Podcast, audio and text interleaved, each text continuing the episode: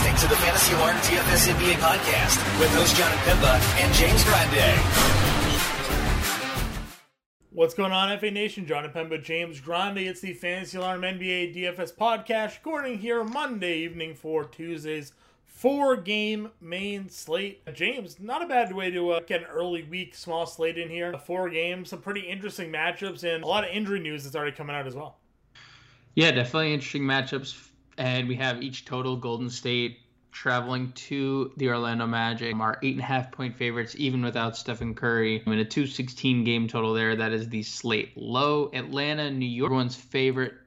Every New Yorker's favorite player, Trae Young, heads into the Garden as two-point favorites, two twenty-five total in that game. The Bulls on a back-to-back travel to Milwaukee in a two thirty-one total. Milwaukee six-point favorites at home without Khris Middleton. And then the late-night hammer, ten p.m., two hours after every other game kicks off for whatever reason. Clippers travel to the Denver Nuggets.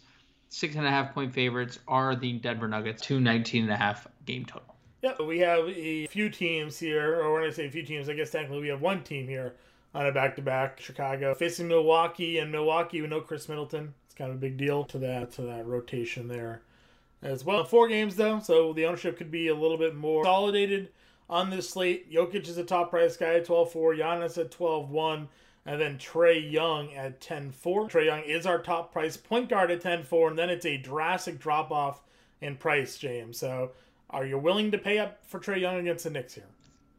Yes, willing to pay up for Trae Young, especially in Madison Square Garden. He always thrives there. But it's, I think it is a drop, a pretty significant drop-off, but it's a drop-off to some pretty good players. I'm okay with either. I'm okay paying up for Trae, and I'm okay dropping down to the next tier to get Jrue Holiday and Jordan Poole in, into my lineup. Yeah, I would say Jrue Holiday, no Khris Middleton, Jordan Poole, no Steph Curry. So those two guys benefiting a little bit there from the increased usage rates that will be going on. Jordan Poole on fire against San Antonio, thirty-six minutes, eleven of twenty-one, thirty-nine fantasy points, twenty-eight actual. And then Jrue Holiday, badly broke my heart the other day in the blowout against Minnesota. twenty-nine fantasy points there, but now again, no Middleton. Probably, probably could flirt with a double-double here. Yeah, he's a core player. I'm going against the Bulls' bad defense right now, especially on a back-to-back. So I think Holiday's a core play and could definitely double-double in this one. The next tier down, you got Cole Anthony at sixty-three, Alec Burks at fifty-six hundred dollars, maybe Manuel Quickly if you want to take a shot at him at fifty, fifty-one. Bones Highland keeps playing really well. He's at fifty-three. Any thoughts on that guy? Grouping? Yes, I like Cole Anthony with Jalen Suggs out for tournaments. Not going to play him anywhere else. We haven't really gotten the upside, but he does have a big usage rate without Jalen Suggs, and that's even with Markel Fultz back. Alec Burks is fine, fifty-six, kind of falling off.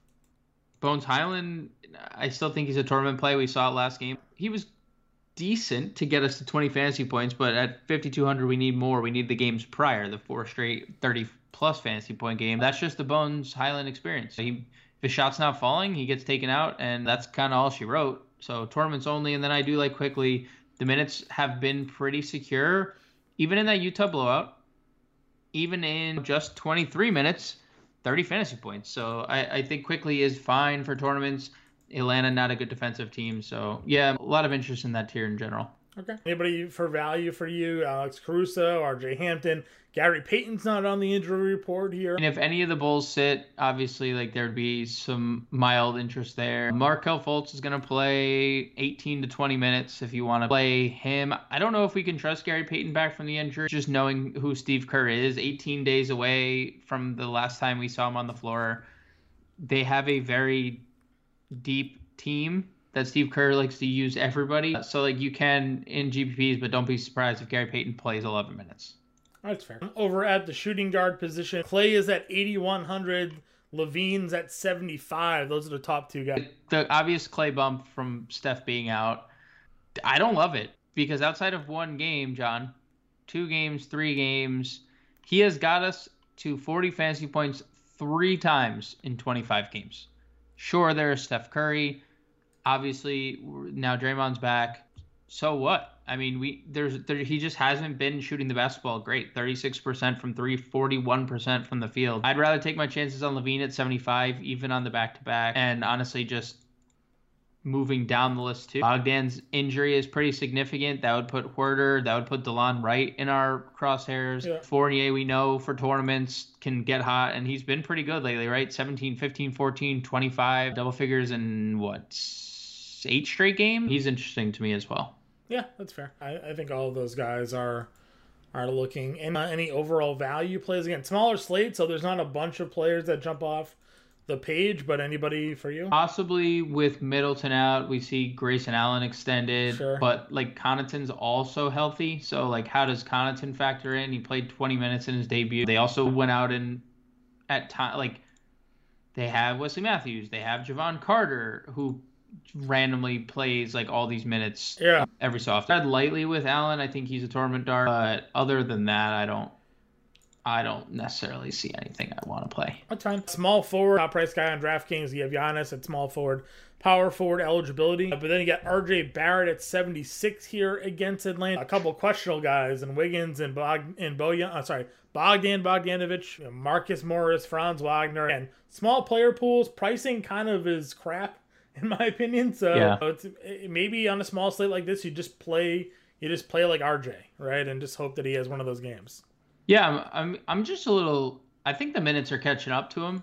We've talked about that a couple times on the pod about a couple different guys. Like Garland, we talked about a few slates ago. We talked about it with the Raptors pretty much for the last month. And I, I do think like Van Vliet's knee was probably direct correlation to all those minutes. But like Barrett playing forty minutes a night and he's shooting thirty-eight percent over his last five games. Mm-hmm. And he's not necessarily, ha- he hasn't necessarily been the best shooter all year, but we saw him absolutely crushing for a month straight. And, and right. I don't know. I'm not, I'm not saying it's a bad play. I'm just, again, wondering if the minutes are a contributing factor to the poor, like even worse shooting than he's been. Cause he's been more of a, a volume guy than an efficiency guy. I'm okay with it. I just worth mentioning Wiggins probable, by the way.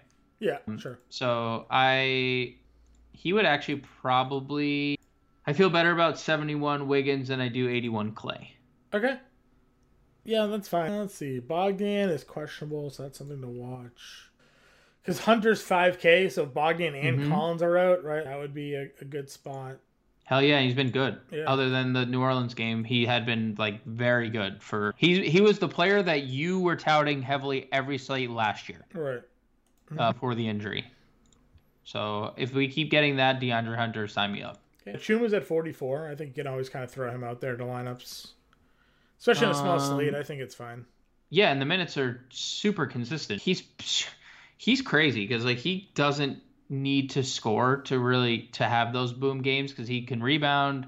He plays a lot of defense. What do you think of Otto Porter playing all these minutes? And again, they they kind of need somebody for that rotation now, right? If they're moving guys around, so I'm fine with it. He's only small forward eligible now, but twenty-nine minutes last game. He's played in the three games since returning from his little stint, his little illness, twenty-two, twenty-five, twenty-nine minutes. I don't hate Otto Porter either, but also interesting to see what the Bulls do with Pat Williams on the back-to-back. I'd assume he was... He played eleven minutes in the first half tonight. With a, with a, quote, twenty-five minute limit, which, I mean, eleven, so seemingly going to... Billy Donovan is going to abide by his limit. Kudos to you for being the first coach in the world to do so. But I would assume he doesn't play... So maybe Javante. Nah, Javante hasn't really been, you know, like plays like low twenties and yeah, scratch that. Yeah, maybe if Pat Williams played, if his limit was bumped to like thirty on the second leg of a back-to-back, but I doubt it. Yeah, I don't think so either. Maybe Patty Connaughton? Patty Connaughton, thirty-seven? Yeah, you mentioned him. I think that's fine. Okay. Because there is no Middleton. So, or it could start possibly as well, right? Like, you don't know what they're going to do with that spot there. So, and Norris, Norris thirty-four hundred dollars. He played twenty minutes the other night. Yeah, the only I've said this before and I'll say it again, he needs to start. If I he just if he's not starting, there is a fifty percent chance he D M Ps. Right. That's fair. Power forward, Giannis is again talked about him already. Questionable twelve one, uh, probable rather, probable at twelve thousand one hundred. Second highest price guy on the slate. Jokic is the top price guy. Randall's at nine K against Atlanta. DeRozan at eighty-six against Milwaukee. Wendell Carter, big big price spike uh, over the last couple of slates for him. It's deserved, though. Coming off a fifty-nine fantasy point game. He's at eighty-four hundred dollars. Thoughts on that grouping?